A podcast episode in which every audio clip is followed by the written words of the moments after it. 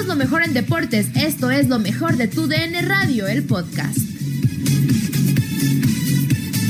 En lo mejor de tu DN Radio, Andrés Vaca llega a Inutilandia para echarle carrilla a Toño por la final que perdieron sus Pumas. Andrea Azul y Juan Carlos Toño, tengo que admitir que estoy pasando eh, por una depresión. ¿Por qué? ¿Por qué, amigo? ¿Qué pasó? Pues mira, hace mucho tiempo no me invitaban en Inutilandia, eh, me puse a investigar, me puse a indagar. Eh, ya como saben ustedes, eh, hoy en día pues podemos difamar a cualquiera, está de moda difamar sin pruebas. Y está padre. Entonces, este, yo tengo que decir que me enteré que Toño no me quería en Inutilandia, cosa que me pone muy triste, estoy muy sentido. No, me ha dolido no, no, no. No, No, no, no, no, no, amigo. Al que no, al que no, quiero es a Félix. No te equivocas. A ti Ah, no, sí. no, no, no es cierto. No, no. No.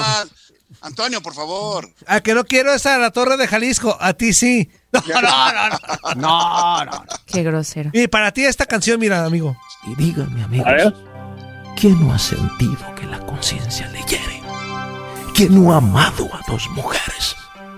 Y ver Ah. cómo el corazón Se le- se le parte en dos. Ya, porque luego nos demandan. Qué bonito, ¿no? La verdad es que me siento, me si- siento otra vez un poco de luz dentro de esta oscuridad, poder estar otra vez en Inutilandia. Oye, amigo, pues para platicar de la final del día de ayer, ¿qué te pareció? Justo ganador el León, ¿no? Sí, la verdad que sí, un muy justo ganador. Eh, creo que León en general, no sé ustedes qué piensen, pero esta liguilla me pareció era un León al 60%. Y aún así el 60% el León alcanzó para ser campeón, pasar por encima de equipos. El primer partido creo que fue mucho más parejo eh, en el sentido de Pumas contra León. Pumas llegó más, Pumas tuvo más oportunidades. Este segundo partido me gustó. León eh, efectivamente para mí es un digno campeón, pero creo que controló ahora sí eh, por completo el juego. No recuerdo una de Pumas clara de que haya tenido de gol, quizá la de Bigón que acaba ba- barriendo muy bien González adentro del área, una barrida peligrosísima. Fuera de eso, los Pumas de Toño creo que hicieron un buen partido, un grandísimo torneo, 32 puntos, segundo lugar. Y pues ahora esperar a ver qué pasa el siguiente torneo, ¿no? Porque parece que González y Dinero no van a estar y Toño va a tener que llorar. No, y también Iniestra y, y Mozo. Y, Mozo. Se nos van varios. Se nos van varios. Dinero. otra vez a chillar. ¿Vas a, vas, a, ¿Vas a seguir leyéndole a Pumas, Toño? Por supuesto que sí, amigo. Para todas las, ni que fuera gripa. Eso no se quita. Eso no se quita. Claro que sí. Aunque Ay, pues ojalá fuera gripa, ya te, a lo mejor hubieras mejorado, amigo. en las malas y en las malas. Ahí estamos. Oye, Andrés. pero la verdad es que la verdad lo que yo destaco más eh, de la final es el nivel de Chapito Montes, ¿no? Qué jugador a los 34 años, sigue mostrando un grandísimo nivel, entiende perfectamente los momentos del partido, es un tipo que está por encima del resto en cuanto a decisiones se refiere, jugadorazo, a mí me encantó Montes, yo lo escogería junto con Talavera, junto con Talavera, los mejores de todo el torneo. Oye, Andrés, ¿qué te pareció la aparición de Talavera como titular en el arco de Pumas? Qué difícil, qué buena pregunta. Eh, yo la verdad la sentí un poco arriesgada y digo, al fin de cuentas no diría injusta, no utilizaría la palabra injusta, pero yo me hubiera decantado por Julio González, que venía con ritmo. Talavera tenía 42 eh, días sin, eh, sin disputar un partido profesional y lo ponen en la final. También es injusto decir que, que, que por eso perdió Pumas o acabó metiéndole el primer gol León, que yo sí creo que es responsabilidad de Talavera la primera anotación, pero yo creo que fue muy arriesgado de parte de. No sé ustedes, gustaría saber qué piensan, yo me hubiera inclinado por González.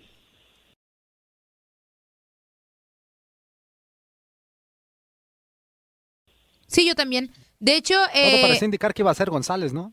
sí. De hecho, hola Andrés, te saludo con mucho gusto. Justamente ab- eh, abonando ese comentario de Julio González, aquí en TUDN Radio hicimos también una previa de, del partido y yo decía que a mí la decisión más acertada se me hacía Julio González por el hecho de que él traía ritmo, porque quieras o no, pues eso te, te, te puede afectar o te puede beneficiar en un partido. Creo que a Talavera el primer gol sí es un, un error de él.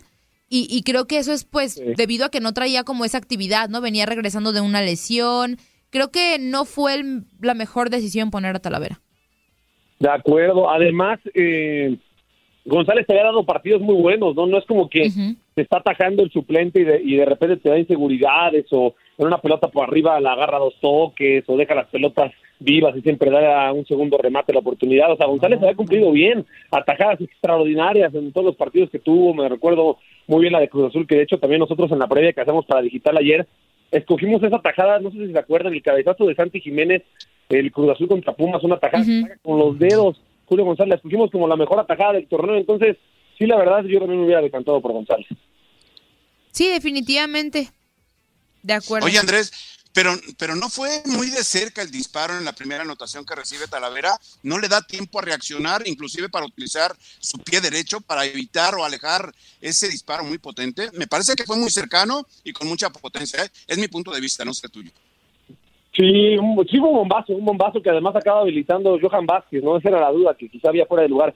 Es que Ajá. esto es algo muy personal, es algo muy personal. Eh, esa salida que se le refiere como sa- salir como Cristo, ¿no? Que hace muy bien Osvaldo Sánchez, me parece una gran manera de salir.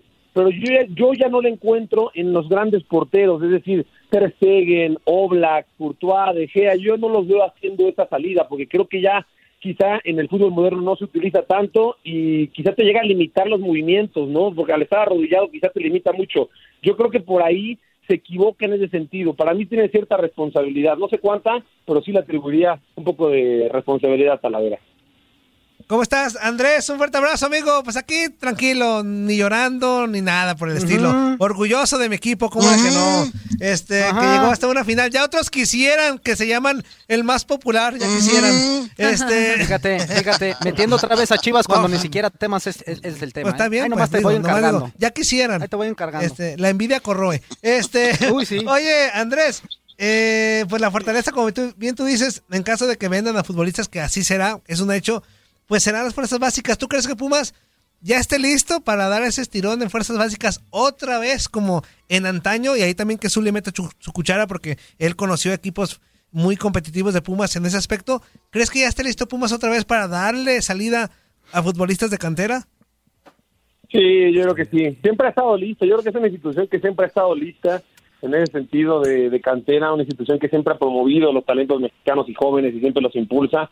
Pero yo creo que sí van a tener pues, que contratar a alguien importante, ¿no? Alguien quizá en la delantera. Sí, Pumas es un equipo que se puede poner siete, ocho canteranos, pero siempre en la historia de Pumas ha sido una institución así, ha sido una institución luchona, una institución que quizá no tiene eh, mucha cartera, pero sí mucha cantera, pero siempre acompañado, si recordamos los títulos de Pumas, siempre acompañado quizá, quizá por una figura extranjera, por una nada más.